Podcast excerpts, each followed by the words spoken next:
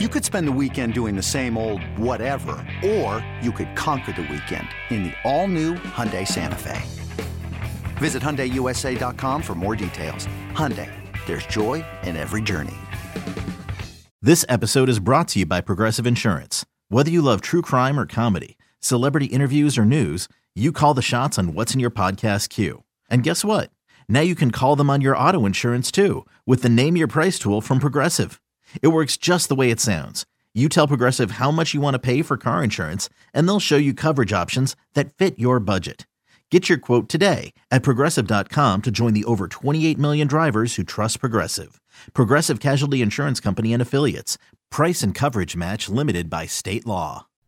Another absolutely disgraceful performance by the New York Mets behind Jacob DeGrom. Uh, there's an instant reaction podcast to the Mets losing to the Red Sox 1 0.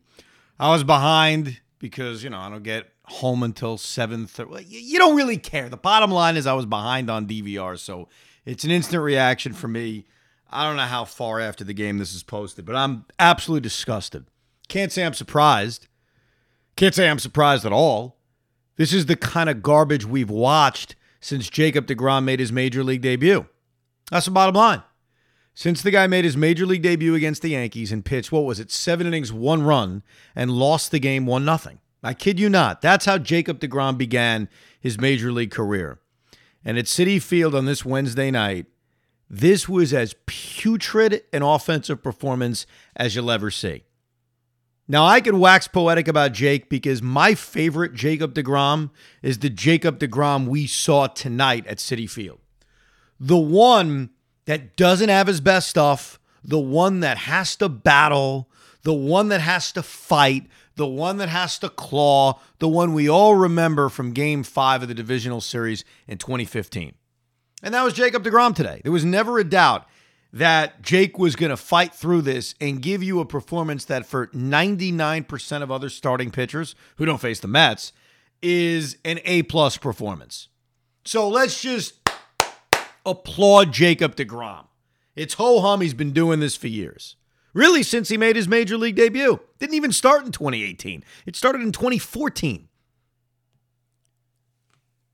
But what killed me about this game is not just the obvious, not just the opportunity, starting from the freaking beginning of the game when Nick Pivetta walks the first two guys and the Mets are set up first and second, nobody out bottom of the first inning. Maybe they can make this easy for Jacob DeGrom. And Pete Alonso, who has just been binging on strikeouts lately, he strikes out.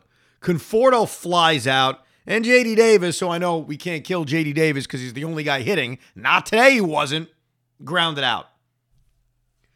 But what really pissed me off even more than two on nobody out in the first inning or any other RBI opportunity. Really, the sixth inning was their other one when they had two on and two out for Dom and he taps one. You know, exit velocity a million miles per hour, about five feet away, and he's thrown out by the catcher, Christian Vasquez, was how lifeless the bats looked in the last three innings. Outside of Lindor's line drive, in which you tip your hat to Marwin Gonzalez, the swings and misses, the curveballs in the dirt, making Garrett Whitlock's changeup look like he's Johan Santana. That was a putrid, pathetic offensive performance, especially in the ninth inning. I mean, I get it. Matt Barnes is tough. They have made Matt Barnes over two nights look like God. Against the heart of the order, in game one, strikeout, weak pop up, strikeout. What does he do in game two against the heart of the order? Strikeout, strikeout, strikeout. And I know Dom Smith got screwed.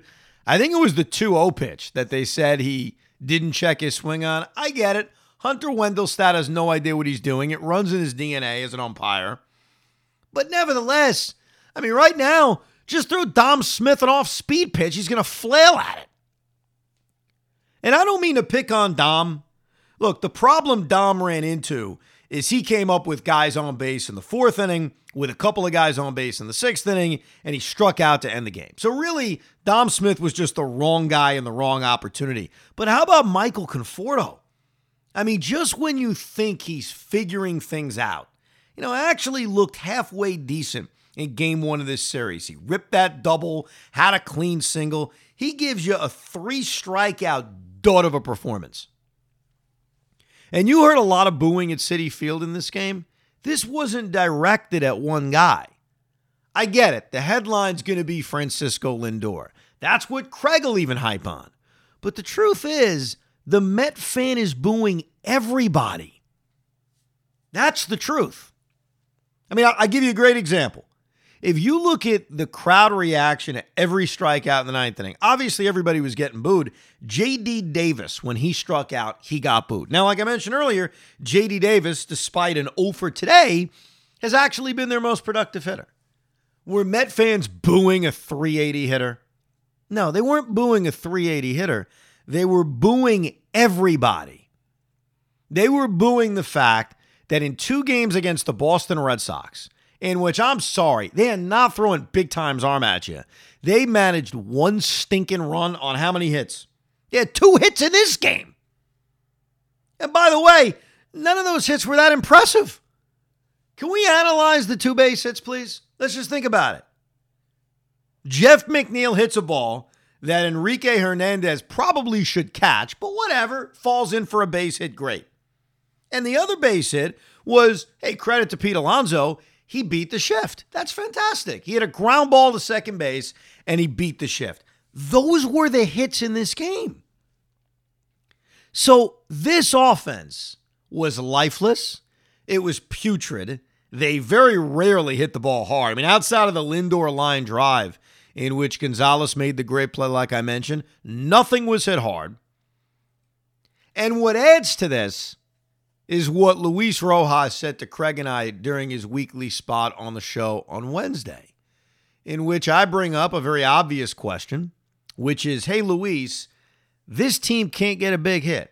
And that's not me judging on 19 games or, you know, before this game, 18 games. This is me judging going back to last year. When you look at what happened to the Mets in the 2020 60 game season, you could say they had no pitching depth, which is true. They didn't, but they also couldn't buy a big hit. For a team whose team batting average was as good as it was, whose team OPS was as good as it was, they didn't put up the runs because they couldn't get big hits all season long. Why? I mean, it's really not that difficult of a question.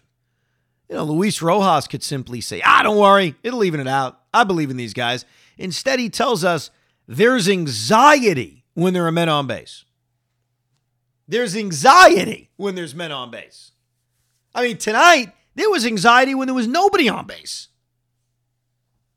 And look, they added Francisco Lindor, they added James McCann. Outside of that, it's the same guys from last year. This is the same lineup as last year. And in a couple of cases, it's the same guy sucking in big spots as last year. And look, you could say it's 19 games. We could play that game for a while. But here's the difference. Does anybody really that confident all of a sudden this is going to change? That all of a sudden this offense is going to click? that this offense is going to start to get big hits. They couldn't do it at all last year, even in years in which Dom Smith had a great offensive season for the 60 games. Michael Conforto had a great season in 60 games. Jeff McNeil put up fine offensive numbers. As much as we got on Pete Alonso, look, Pete had plenty of home runs last year.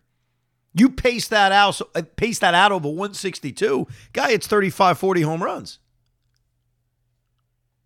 Are they all of a sudden going to be the team that I guess during the offseason we thought they would be offensively. Look, forget the pitching. The pitching's great. And the bullpen's been great. And the bullpen was certainly my biggest concern. But look, Trevor May's been really good after his opening day performance. Edwin Diaz, for the most part, has been very good. Miguel Castro's been very good. Jeurys Familia's been very good. We saw Aaron Loup in this game look very good. The Met bullpen has been fine. And it'll only get stronger with Seth Lugo coming back. The Met rotation has been fine. I think we've seen some real positives out of David Peterson. We know how good Jake is. Marcus Stroman, for the most part, till his last start's been very good. Taijuan Walker's been very good. And yes, much like they've got Lugo coming back for the bullpen, they've got Noah and Carlos Carrasco coming back for the rotation. Well, who's going to save this offense? Who is the guy that's going to save this garbage we watch every night? Is it Francisco Lindor getting hot? I sure as hell hope so. Is it Michael Conforto getting hot and being clutch? I sure as hell hope so. But over two games against the Boston Red Sox, in which you're facing Garrett Richards and Nick Pivetta, and then a bullpen of Garrett Whitlock. I know he looks great so far, but let's pipe down about him until he does it more.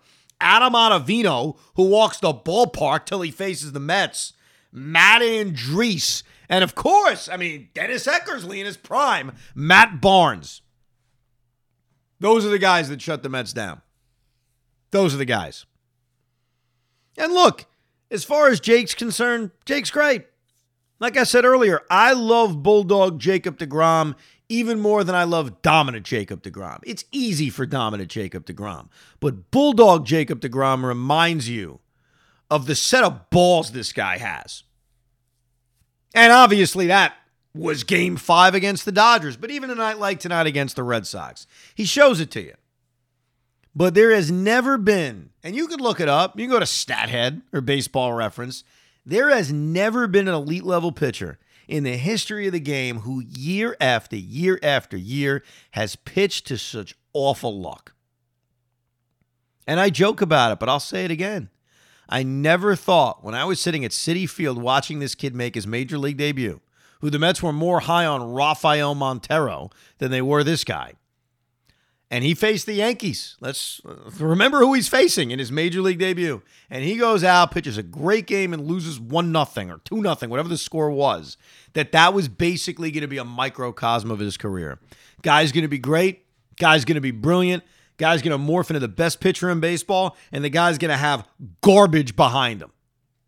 Now, look, the Met offense sucks every night. Okay, so it's not special anymore the way it used to be, where Hey, they'd score six runs, seven runs, five runs, four runs. Now Jake's pitching, get shut out. This isn't special anymore. They don't score for anybody unless Jake's doing the scoring. But just absolutely pathetic. This guy deserves so much better than what happens behind him. And we as Met fans deserve better. Look, I'll get a good night's sleep. I'll remind myself it's only 19 games. But watching this offense the last two nights, and really the whole season, but the last two nights have been an exclamation point, has been absolutely pathetic. But I hope they don't have anxiety.